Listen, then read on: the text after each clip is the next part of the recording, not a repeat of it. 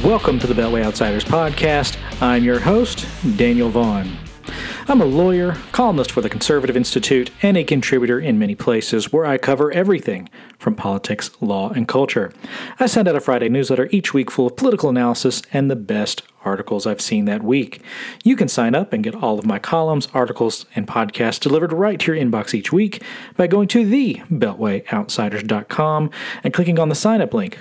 Or you can always use the links that are in the show notes, which are available at any time by clicking on them for this or any episode. And finally, if you like what you hear here, please make sure to subscribe and leave a review. If you listen on the website, that's great, but it would be better for the show if you went to iTunes, Google Play, Amazon Music, or wherever you get your podcast and leave those reviews. Those five star ratings help new listeners and readers like you find us, and I always look forward to reading them. And if you can't leave a review, sharing the podcast with others is usually how we grow, so that is always appreciated as well.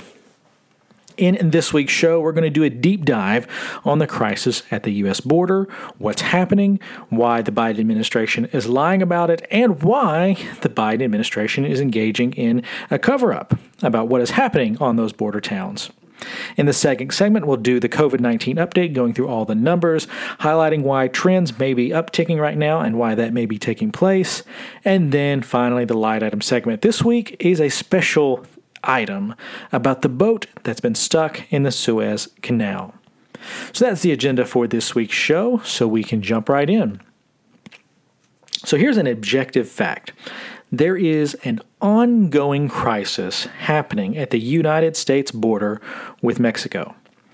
There are a ton of migrants arriving every single day, and they're here because of the Biden administration's rhetoric, and the Biden White House is, is more interested in denying that there's a problem and covering things up than they are dealing with the crisis right in front of him. Now, this may sound a little dramatic, but this is these are the facts that are on the ground. This is what is happening. There is a crisis there, there is a humanitarian disaster there, and the Biden administration shows no real interest in what's happening there overall. Now, I almost did a segment on this last week because all this evidence was there. I've got a column out on it. But I decided to save it till this week because I wanted to really dig into some of this. And if I combined it with what we were covering last week, it just would have been a super long podcast episode. So, the crisis, I didn't think it would go anywhere then. It's not going anywhere now. And Biden's done nothing to fix the problem, which he has exasperated. So, if anything, I mean, I think things are actually getting worse, especially when we start getting to some of these numbers. So we're just going to do what I would normally do with these sorts of things, which is start out by establishing the facts that are there and then working forward from there because what too many people do is that they they start out on the opinion side without establishing what is actually happening. So let's start with what's happening here. So, first, we're going to start with the Wall Street Journal here. They are reporting in an exclusive report that the Biden administration anticipates that the number of unaccompanied immigrant children crossing the U.S. border, the southern border, illegally will rise substantially for at least the next two months, according to internal projections. The government estimates that between 18,000 and 22,000 children could cross the border in April. For May, officials are estimating the figure could rise roughly between 21 to 25,000. Border Patrol officials say that they expect taking more than 16,000 children into custody this month, so that is in March, a record for any month at the border since at least 2010, according to government data. In February, the figure was above 9,300, which was up from 5,700 in January. So these are very big climbs here. The journal continues The growing number of children crossing the border alone in recent months has overwhelmed government resources. Under immigration law, children can't quickly be deported and instead are transferred to a network of government shelters where they stay while officials look for suitable adult sponsors who can care for them until their immigration cases are resolved.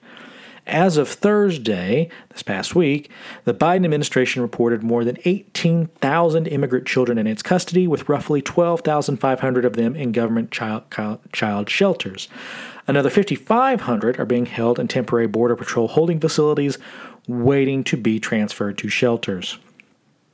A senior Border Patrol official told reporters Friday morning that the number of children has continued to rise in recent days and that children were routinely being held in the agency's stations and tent facilities for an average of about 90 hours, but that some had been there for as long as 100 hours.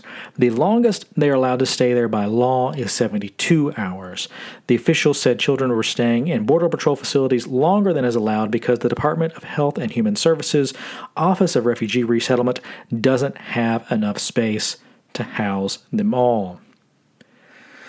Now, Axios adds on top of this. So the journal report says that administration officials are expecting these numbers to go up for the next two months. Axios, in their reporting, says that the surge of unaccompanied migrant children is expecting to continue and rise for the next seven months. So it may not be surging quite as high, but it will be a very slow and gradual trend down. We're going to see very high numbers for the next seven months. Now, what we started out here covering are the numbers of unaccompanied immigrant children. So these are the quote unquote kids in cages. If you remember the 2019 version of this story when it came up, these were the kids in cages. They were all by themselves. They were talking about family separation and so on and so forth. These are children with no one with them.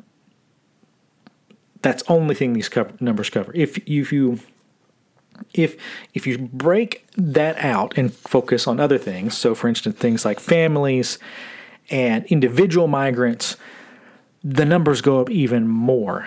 The Wall Street Journal had a separate report in where they said parents with young children have been come have been crossing into the US from Mexico by the thousands each day, straining governmental resources and the patience of some local residents and officials in the Rio Grande Valley in towns like McAllen.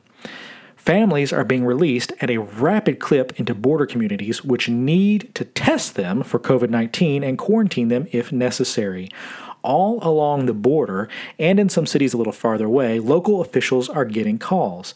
Migrants are about to be dropped off at bus stations or airports, at migrant shelters, and even occasionally hotels. There was a different story here where the Biden administration was renting out uh, Um, hundreds, if not thousands, of hotel rooms for these migrant families. So, Border Patrol facilities are so overcrowded that in recent days, agents have started temporarily holding hundreds of families under a bridge near McAllen, Texas, where migrants detained overnight are sleeping on the dirt under a bridge. Though the record numbers of unaccompanied children at the border have captured the greatest public attention thus far, they make up the smallest portion of migrants crossing the border right now. The majority are men looking for work, and they are being swiftly turned around by the Border Patrol. In the meantime, the number of migrant families heading to the border is swelling, threatening to become a humanitarian crisis. So again, everyone focuses on children, which is of course understandable because they're there alone, which is nothing that you ever want to see. But there are also these families who are also part of the humanitarian crisis. And as you can see from some of these reports, some of them are sleeping under bridges because they literally have nowhere to put any of them. So this surge is actively happening. It's beating all previous surges, and it's happening right now. And again, the reason I started out saying it's because of the Biden administration is because these migrants are saying that they're there because of the Biden administration, what they've said, and what they felt that the Biden administration was promising because they didn't want to come close to the border because of the Trump's Trump era's policies. They didn't want to deal with it. Even though there was that surge then, the Trump administration was able to use current congressional law to get a handle on things. And then, of course, with the virus, you saw these numbers drop. So, what you're seeing now is a true surge. And there was a report in the Daily Beast from last week where they were interviewing some of these immigrant families and some of the individuals and asking them why they decided to come now. So this is what the Daily Beast reported, and this is no conservative outlet. This is a you know a liberal outlet. They said hundreds of families, mostly from Central America, are arriving at the border expecting to be welcomed into Joe Biden's America, only to be shocked by what they see as a betrayal and sent back to where they came from, according to migrants and shelter managers interviewed by the Daily Beast. During the campaign, candidate Biden promised to sweep away some of President Donald Trump's harshest border policies and implement a quote, humane approach. The reality of Biden's immigration policy is slowly becoming clear, and it's not what thousands of vulnerable migrants expected nor needed. In an interview with ABC News on Tuesday, Biden finally said it out loud in a message designed to discourage those who are desperate to escape their countries, quote, "Don't come over." And then that Beast report goes on to interview individuals. I'm not going to get into all of that uh, because it's a longer uh, piece. I've got it linked in the show notes if you want to read it yourself. But they're not the only ones. I mean, in that piece, they're quoting ABC. If you get into some of the other news outlets, they're also reporting some of this if they're able to interview them. And I do emphasize this, you know, if they had a chance to interview them, because the other side of this story, aside from this humanitarian crisis that is growing from all the numbers of people who are coming in, the other side is what the Biden administration is doing here. And that is covering up what's happening here because most of these news agencies are not able to talk to some of these migrants or to Border Patrol officers. So there was a viral video over the weekend from Senator Ted Cruz from Texas. He and a group of senators and representatives went down to these border facilities to see how people were being treated. He then put up a video, and you're only going to be able to see the audio here, which is all you really need to hear here, because the video in this, there's this woman from the Biden administration who is standing in front of Cruz and his camera, try, trying to block his view. And she keeps repeating the same line over and over again, and you will hear that in this clip. But meanwhile, if you look past her, it looks like all the other shots we've seen from these migrant facilities. There's more than 50 kids crammed into this small space. They're all under emergency blankets, crammed in really as tight as sardines. And and uh, so they're all in that room, all wrapped off from the senators, representatives, and then you have this Biden administration official trying to block the access of this video. And Ted Cruz ended up sending up a letter to the administration demanding to, to know for them to explain why they were trying to block videos and pictures being taken by these congressional members. So I'm going to play the clip here and let you hear this argument. Uh, it's pretty short here, but you'll get an idea of what's happening. Please respect. Please give dignity to the people. Please give dignity to the people. So you work for the commissioner, your senior advisor. You were hired two weeks ago, and you're instructed to ask us to not have any pictures taken here. Please respect the because people. Because the, the political rules. leadership at DHS does not want the American people to know it. Please respect the rules. You keep sir. standing in, in front of the pictures, so Please you don't want the, the pictures rules. taken. The rules are arbitrary, and they're designed the to keep the American the people, in the dark. dignity and respect. That's all we ask. Well, dignity no, it's and not. respect. You're asking, is this Please- dignity and respect? Look at these people. There, there's a and pandemic. respect to the people. Let- let me ask you, you. there- there's a I pandemic. I respectfully ask you, sir. There is a pandemic. Is this respecting the rights of these I kids? ask you. Please Are you respect respecting the people. rights of these this kids? is not a zoo, sir. Please don't treat the people. You're right, and this is a such. dangerous place. Please don't treat the and people your like policies, this. I un- unfortunately, you, are trying to hide them. I understand That's you were I ask instructed.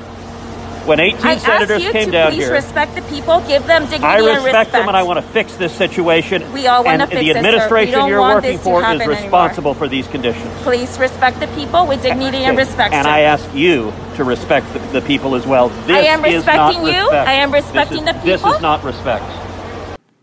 So that's kind of a painful audio clip to listen to there.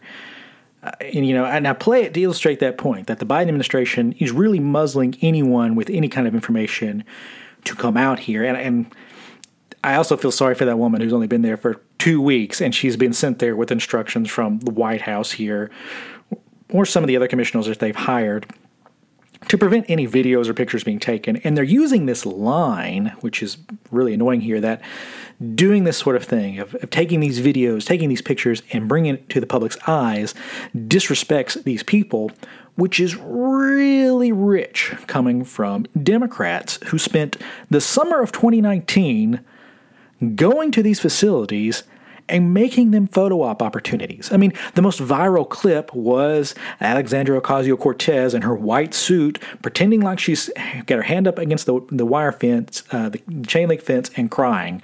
That was the viral picture. They used these people, they used these facilities as viral photo ops. Never did anything in Congress, by the way. They just used it as a photo op and a political moment. And now they're trying to prevent the same thing from happening. They're trying to prevent not only those kinds of events from happening, but from any information at all from coming out.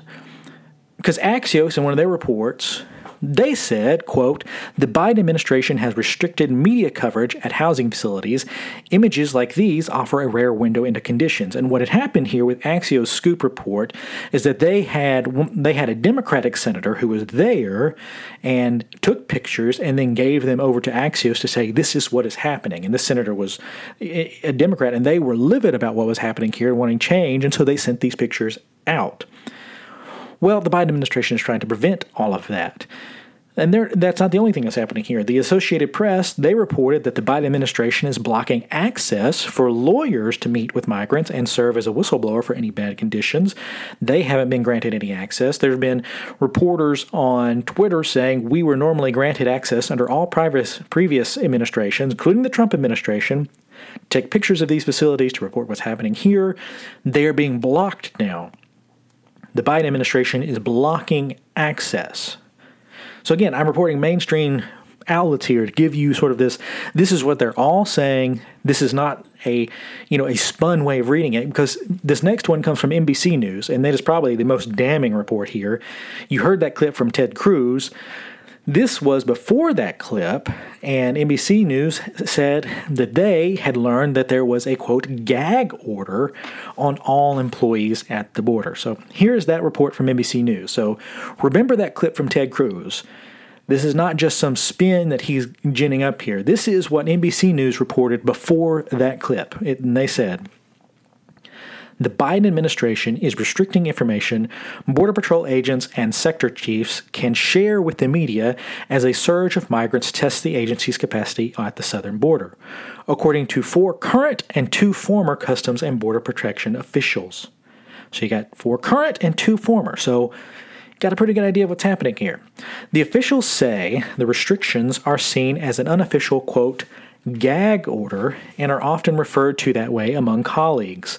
The officials requested anonymity because they are not authorized to speak with the media about the topic. Border Patrol officials have been told to deny all media requests for ride alongs with agents along the southern land border.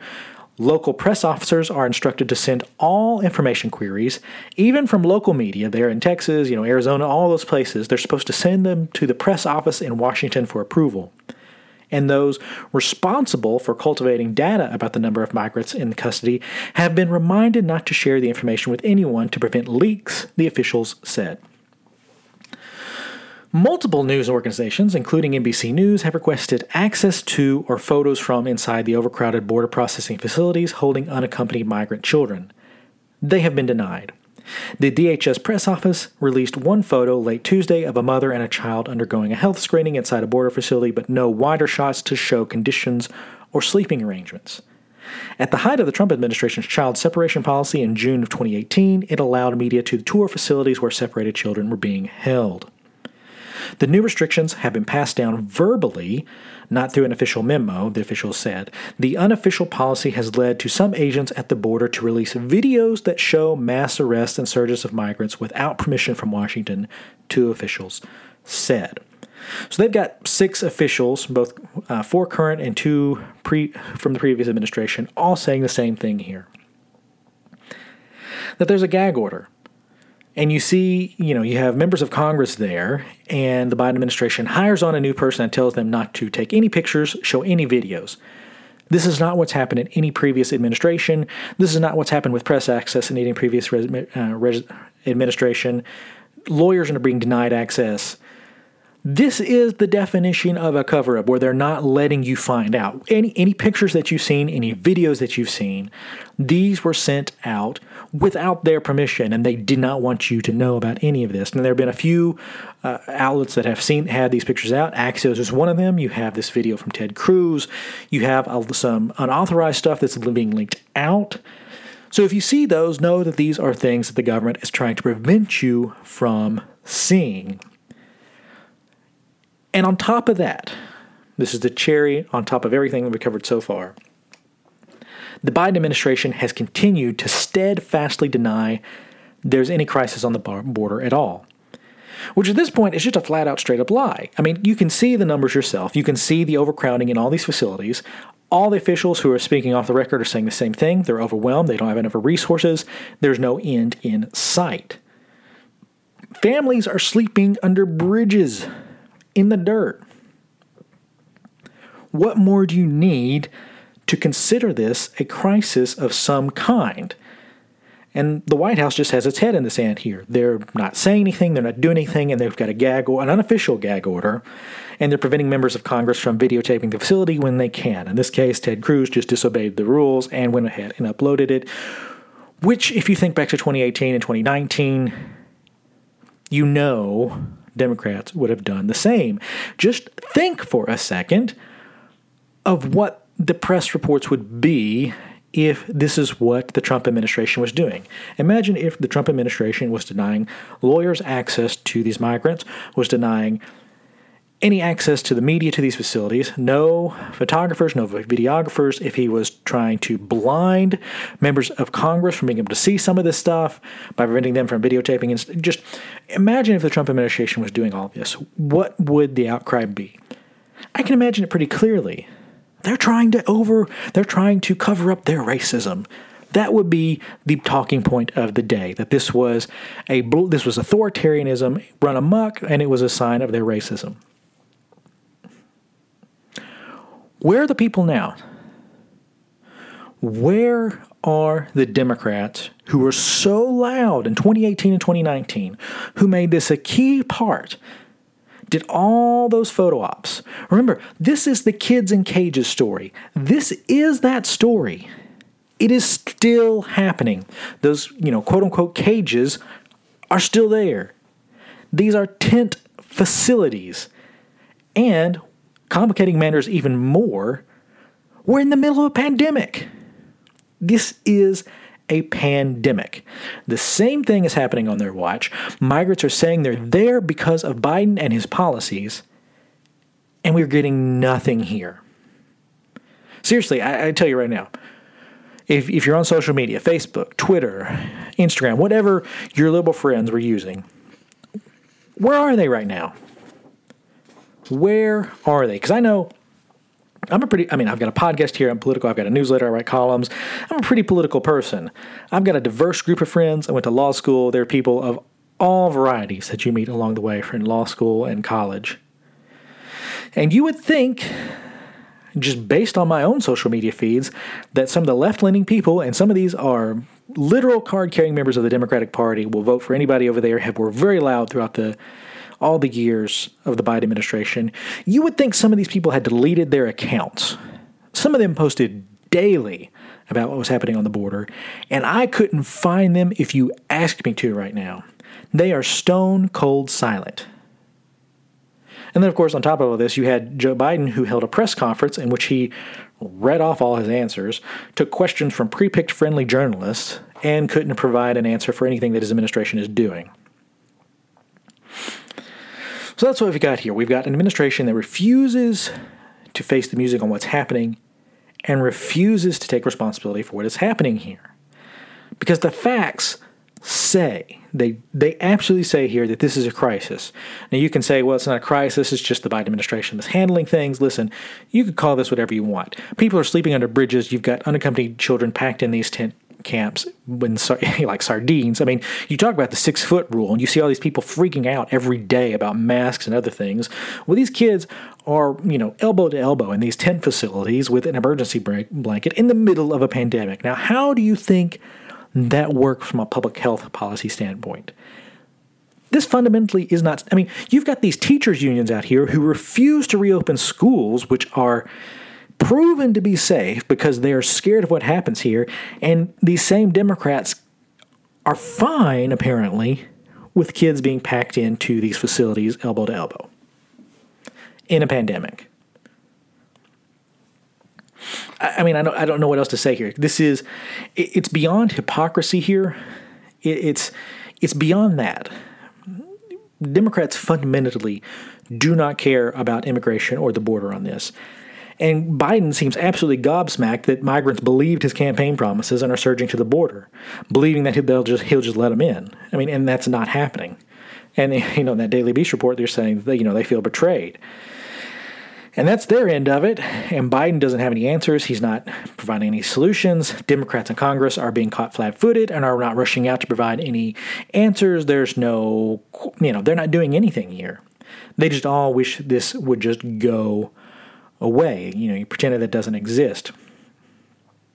But it's continuing to grow and it's continuing to be a thing here. And when it comes to immigration and the Democratic Party is, pretty similar on immigration to the way Republicans are on the issue of health care.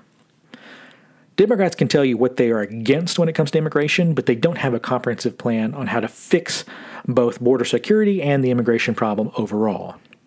Interestingly enough, one of the staunchest hawks on immigration on the Democratic side was Bernie Sanders back in the day because he knew, and this is what any good socialist of his ilk knows, if you're going to give a lot of free services to all of your citizens, in order to support that over time, you have to restrict immigration in order to prevent massive overcosts from coming. Because otherwise, you just have people who flood into the country and overwhelm your system.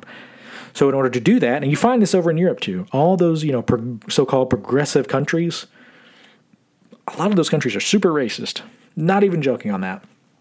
They don't allow much immigration at all, and the kind that they do is very, very, very restrictive.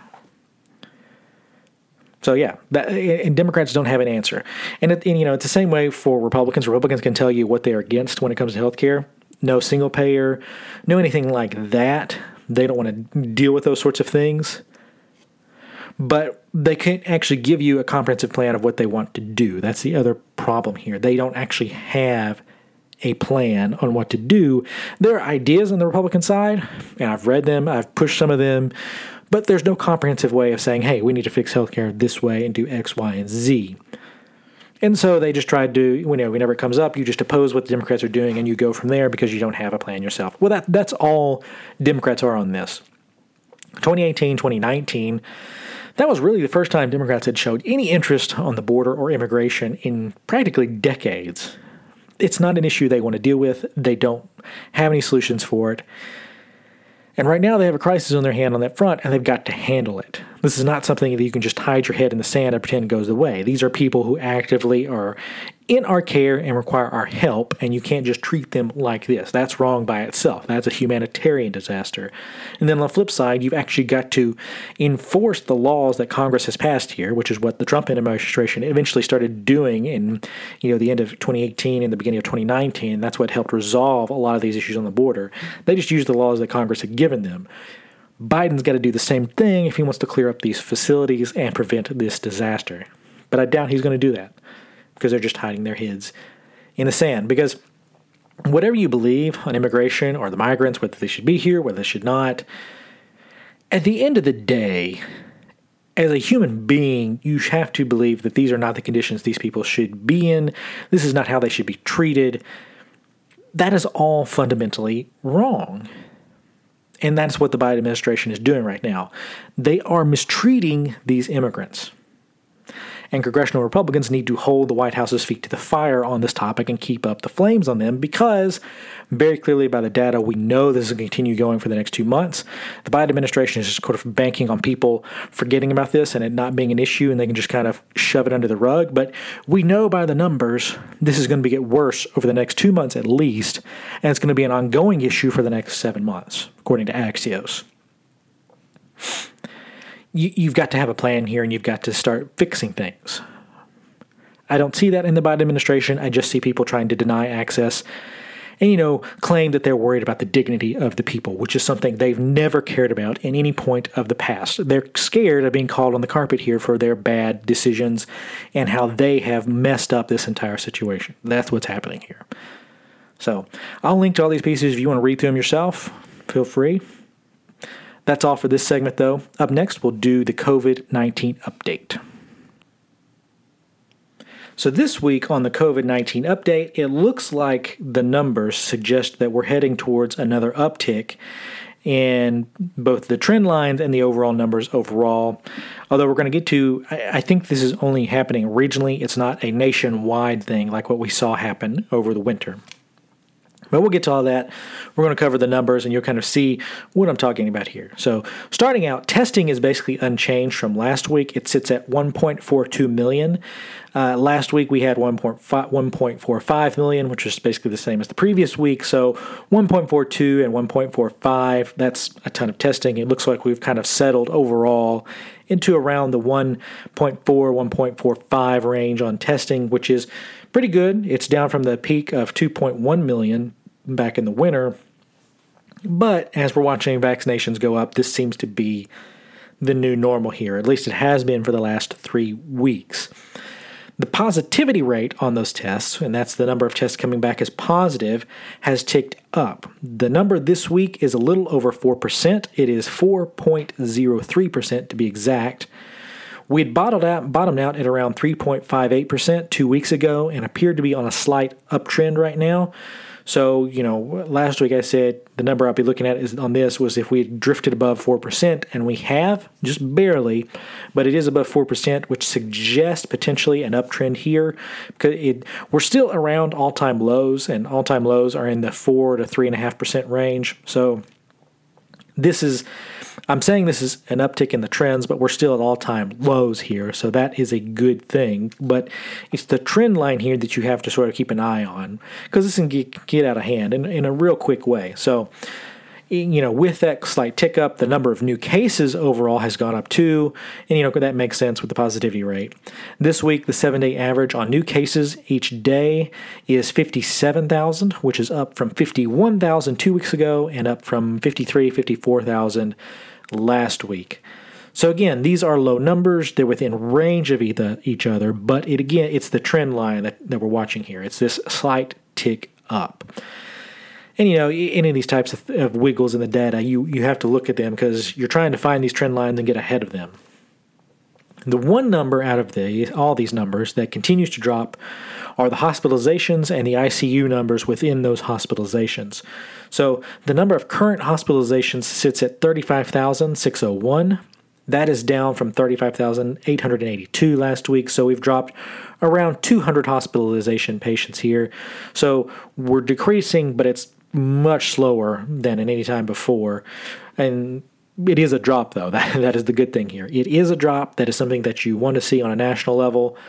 Uh, but with cases going up, you would kind of expect that your hospitalizations could be impacted here as well. The ICUs is part of that, you know, that overall hospitalization number. Those are dropping too. Overall, right now, the number of people in ICU care is 6,812. That is versus 7,077 from last week. So that's a drop of around 250 so 6812 is your ICU number.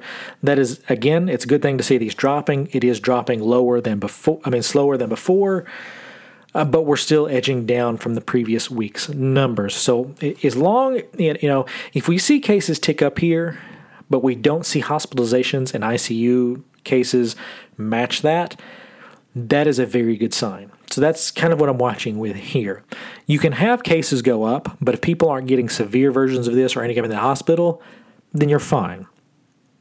That's what you got to watch here. The concerning thing here is that deaths have concerningly jumped up a little bit.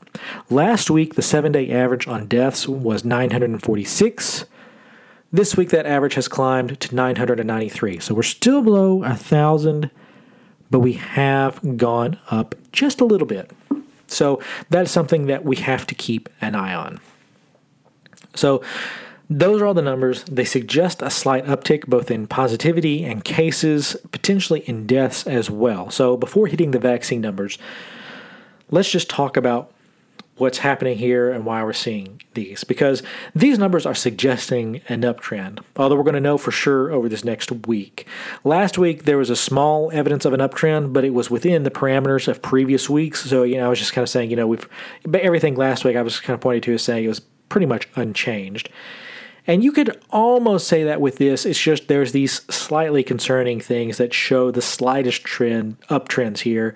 And with this virus, you've got to be on top of these sorts of things.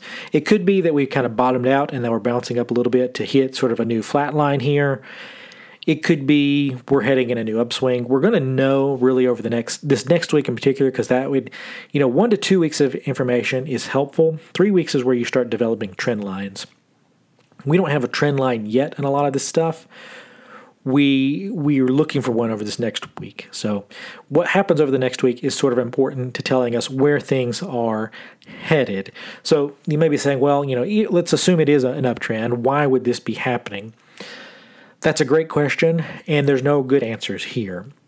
Uh, my theory on why you could be seeing this is borne out by the numbers a little bit. So this is not a national uptick in the in these numbers. This is not happening everywhere. It's very regional where these numbers are happening. So we're seeing upticks in cases and even some hospitalizations. You know, so when I talk about hospitalizations dropping, hospitalizations dropped in every last single state in the union, including DC, except for four. So there are four states where they went up. So this is not spread out evenly here. And the upswing that we're seeing in these numbers, both in cases, positivity rate, hospitalizations, that's happening in the upper Midwest, places like Michigan and Minnesota, and also in the Northeast, which includes your, New Jerseys, your New Yorks, your Connecticut's, and other places like that. I don't think they're including New York quite yet in these numbers, but everywhere around New York is included in these uptick trends. So those places are trending up. The middle of the country is sort of unchanged. They're just kind of flat right now. But across the south and the west, numbers continue to go down. Now, there's probably some seasonality at play here. I don't think you can ignore the fact that this thing, this virus swings up and down depending on the season. Last spring, it was really bad in the upper Midwest and Northeast. When we were in this, you know, March and April, that is when it was worst up there. And then when we got into the the late spring and summer, you saw a surge happen across the southern states. And all last year, we, no one really had any any any good explanations for why this happened. Some of it is explained by where people are. So, across the south and the west, weather is super nice right now. People are not indoors. And if you're in group activities outdoors, the virus just doesn't spread as quickly.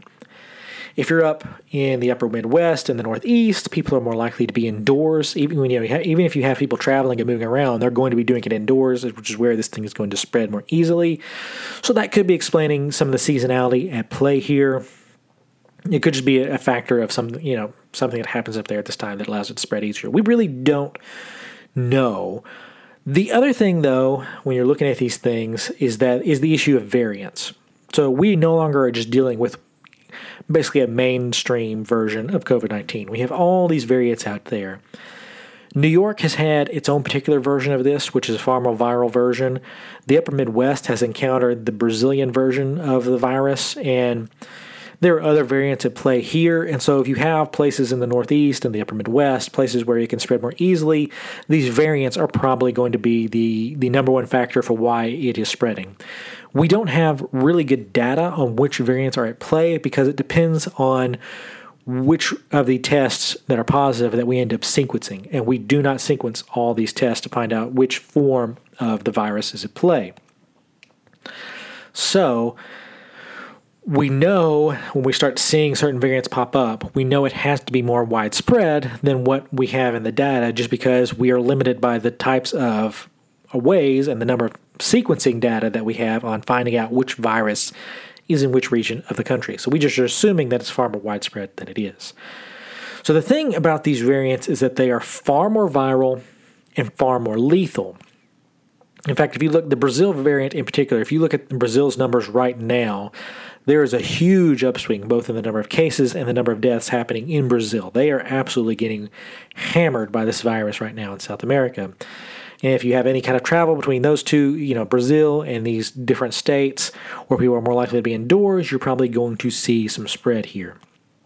Now, I want to do a com- for comparison here. So, the shutdowns that we've had, the use of masks, hand washing, social distancing, all those kinds of things people were doing that throughout the, the fall and winter when we had this huge upsurge. So, you know, we had all those cases of COVID 19, but happening alongside that, we had basically no major cases of the flu or any other kind of virus going around. It was COVID 19 and basically nothing else. And you know, you could look at the data on this, but another way to prove this is to look at the economic data. So, Rite Aid, a pharmacy co- company, they were reporting their earnings for you know the winter quarter, and they reported lost earnings. And the reason that they had they had lower than expected earnings is because over the winter, the cold and flu products that they normally sell during that period of time just flat out didn't sell because people didn't need them. They weren't getting the cold and flu. Those things weren't selling like they were in previous years. And so Rite Aid lost money during this period of time because a, a key product for them didn't fly off the shelves. The number of flu cases plummeted this year. And so when you when you factor that in, what you see is that these measures they were working. They were preventing these other diseases which are less viral than COVID-19, far less viral. And even with things that are hammering these other diseases, COVID 19 still spread. And it spread like a wildfire over the winter. I mean, there, it just went everywhere. So that should tell you how much more viral COVID 19 is, just the base version of it, versus these other diseases. And that's regular COVID. These variants are more viral than regular COVID. So the UK, Brazil, and others, I, have seen some estimates that say that I know the UK variant in particular was estimated to be around 40% more viral than regular COVID and maybe a percentage or two more lethal. They were they, I've not seen a good study that shows exactly how lethal some of these variants are.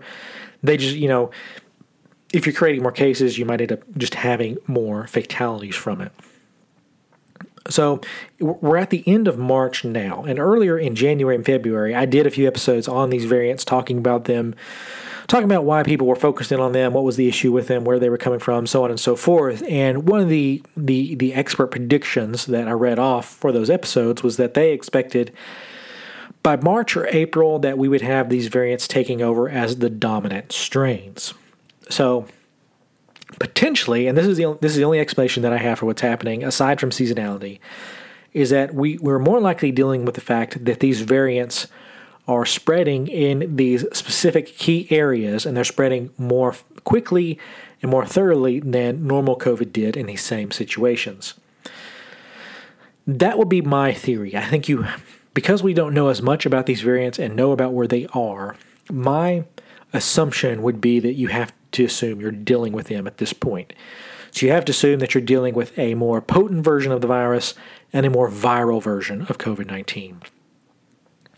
And so, if you make that assumption, that is why it is vitally important that you get vaccinated and get the immunity that those vaccines offer. Because even if they're not 100% in preventing you from getting one of these variants, all studies so far have shown that the vaccines prevent nearly 100% of severe cases, hospitalizations, and deaths. They give you that quick cheat code access to getting immunity to whatever version you have faster.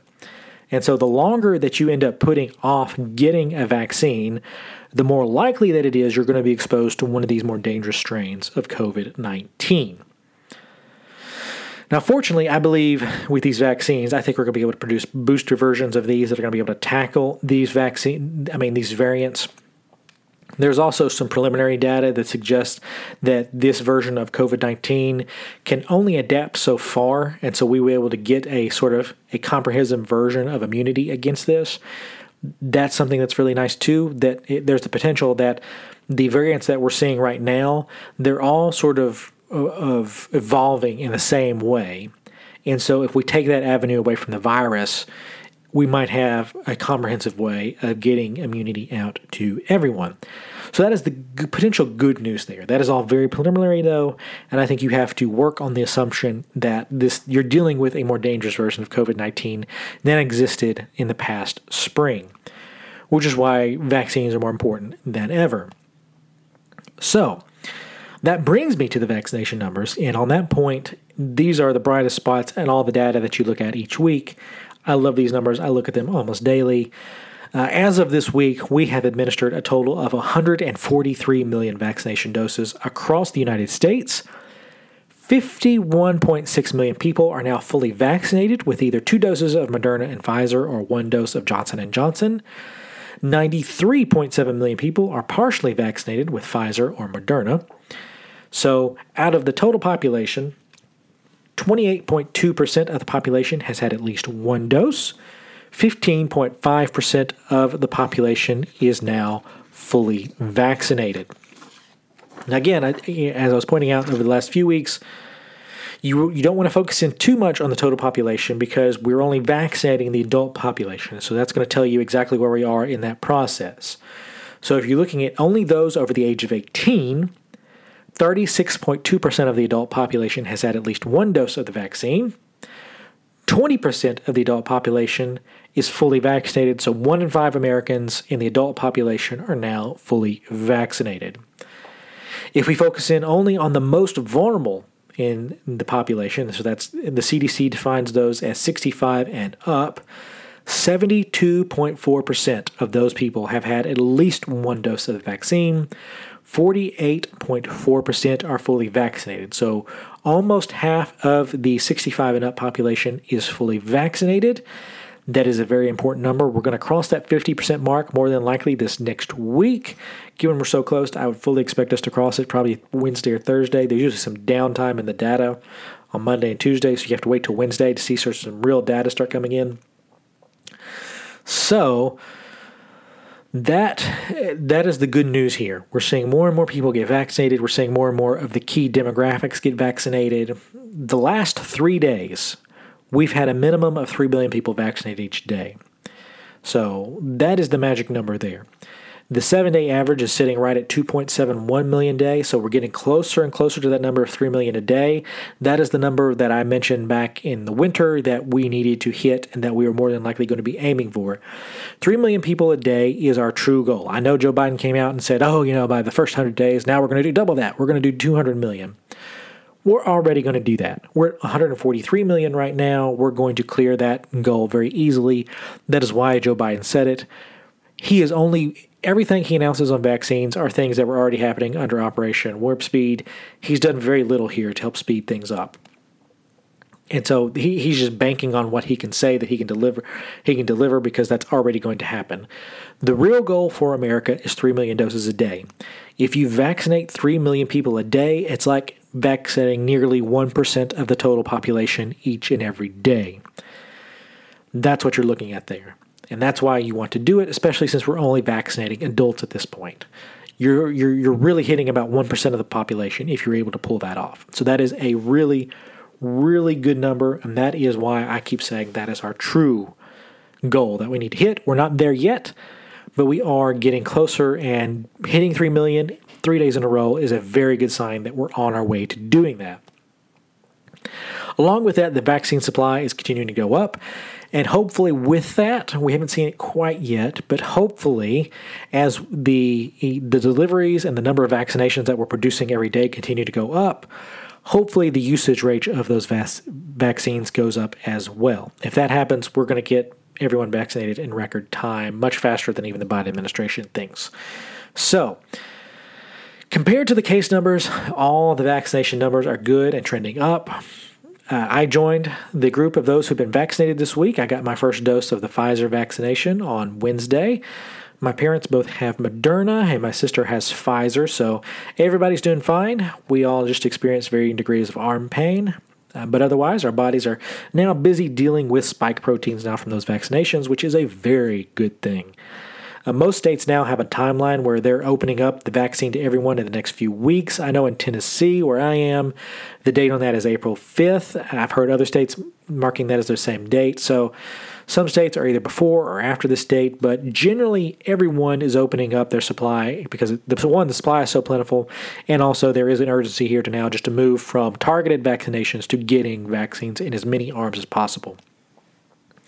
Um, so that, that's all the great news there. Interestingly enough, on the states with no plan, the last time I checked, New York was one of the like last one or two states that did not have a plan for opening up to the rest of their population, which is really interesting on that part. For all you know, his bloviating, Cuomo is pretty late to the to the ball on here compared to literally every other state in the union. So. Remember though, whatever vaccine you get, make sure to continue wearing a mask and being smart until you're fully vaccinated Eh, you know this, this includes the Johnson and Johnson because you have to give your body time to build up that immunity. you know, with the Johnson and Johnson shot, it takes about four weeks before they started showing similar numbers to Pfizer and Moderna. The the 66% or 67% of, of efficacy that they they mentioned, that is after two weeks with the one Johnson and Johnson shot. You really want to get them out to about four weeks before you start feeling that you're closer to the Pfizer and Moderna numbers after two vaccines. Uh, I know from Israeli stu- studies the Pfizer shot is about 93 to 95% effective seven days after the second shot. If you wait out into the two week period after that second shot, the the efficacy of it jumps to around 99.3%. That's an outstanding number there. So you're really if you give your the human body time to build that immunity up, you you're going to do really well here. That is pretty much the sum total of this. And even the Johnson and Johnson vaccine, they looked at people after 2 months, which that sounds like a long time after one shot, but two months is about what you're talking about after you've had a full range of doses of both Moderna or Pfizer. Because after the Pfizer, it's about a three week wait there. After Moderna, it's about a four week wait.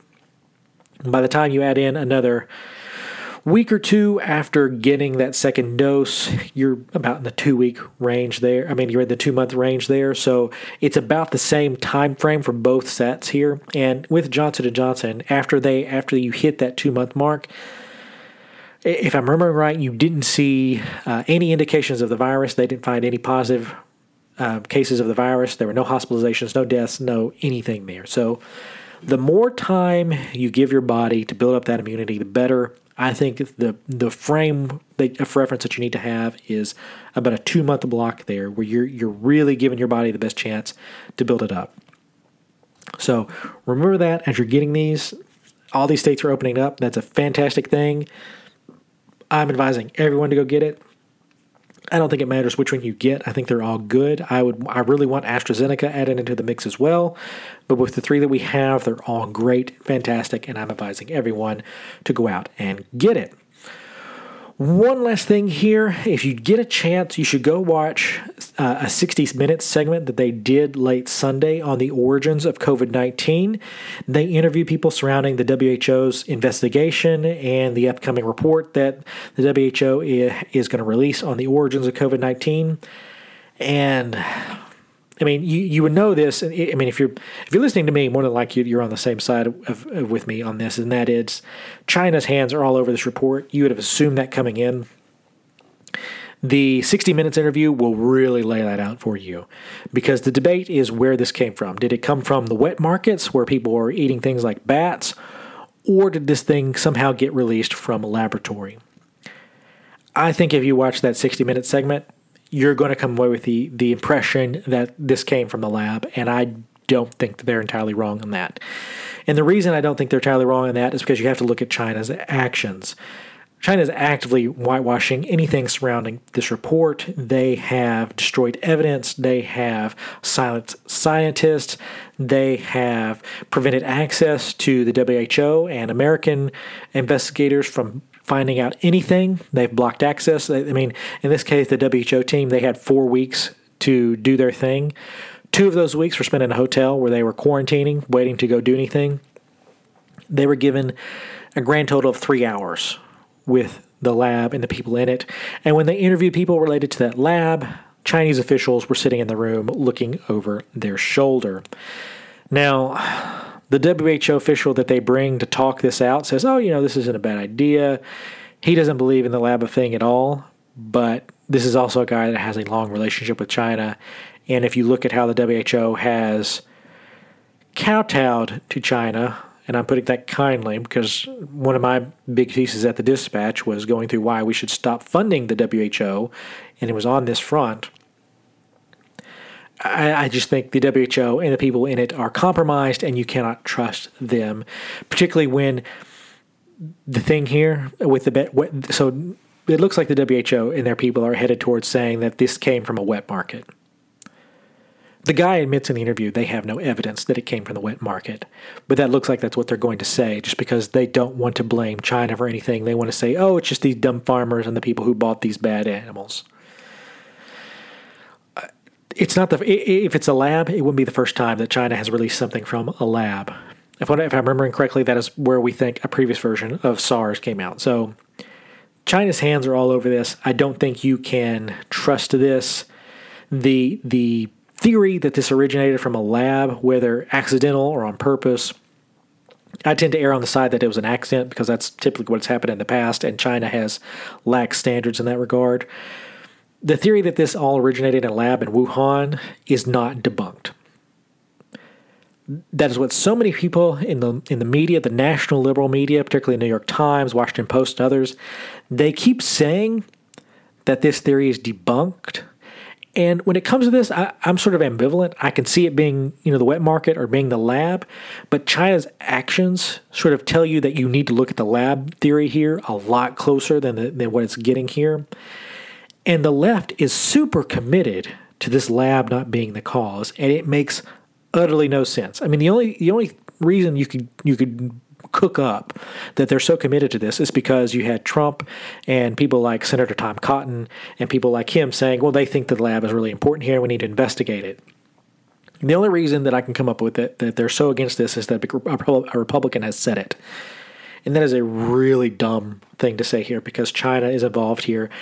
And you know, just in my own circle of friends where you have people who are liberal, progressive, those who are who understand China, and because that are China hawks because they support America, they look at this lab too and say we need to investigate. It's you're not saying this is where it came from.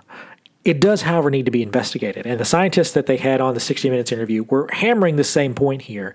It's not that you're saying that it, that it happened in the lab. You're not picking a side you're saying that China needs to be investigated here and they can't dictate what we get to see. Because if China tells you what you want to see and then you report that in a report, you haven't reported anything, which is what the WHO seems to be prepared to do here. If the WHO reports exactly what China tells it to report, it is done as an institution in world politics and world public health. It is useless. I've already written an article saying we don't need to fund them anymore, and that's because it needs to be ho- just fully reformed and stripped down. Every last single person needs to be fired in it. If the Biden administration does nothing here, that is going to be a very large tell that they have no backbone at all in dealing either with China or in these big organizations. And I am concerned that they're going to do nothing because that is the MO of the Biden administration. They talk a big game, they don't do a whole lot because they are slow to the punch on everything, from the border to this. On the pandemic, they're riding the coattails of Trump. On the border, they're hiding their heads. I'm not very optimistic in what they're going to do here because it's very clear that we need to deal with China and how they have overrun the WHO. And in, it's going to be very, interesting what ends up being in this report. So I'm going to link to the 60 Minutes interview. I think you should watch it. It's going to take up about 15 minutes of your time, a little less than that, actually but it is very good. I was sitting there wanting to throw something at the screen as I was listening to the WHO explain its it, its position and just nodding in violent agreement with the guys who are questioning this. So I recommend it, and it's going to be linked in the notes, and I think you should check it out. In, fa- in fact, at, at, one point, I was thinking of even doing a, a YouTube reaction video to this. I've never done a YouTube video. I would do a reaction video to this. I think it's it's that important. So, the other thing about this, the last thing, and we'll head into the line item segment with 60, 60 minutes doing this kind of thing, that means that the theory that the lab that this was released from the lab somehow that is now a mainstream theory. It is not a conspiracy theory to say this because this is what is considered mainstream among official minds.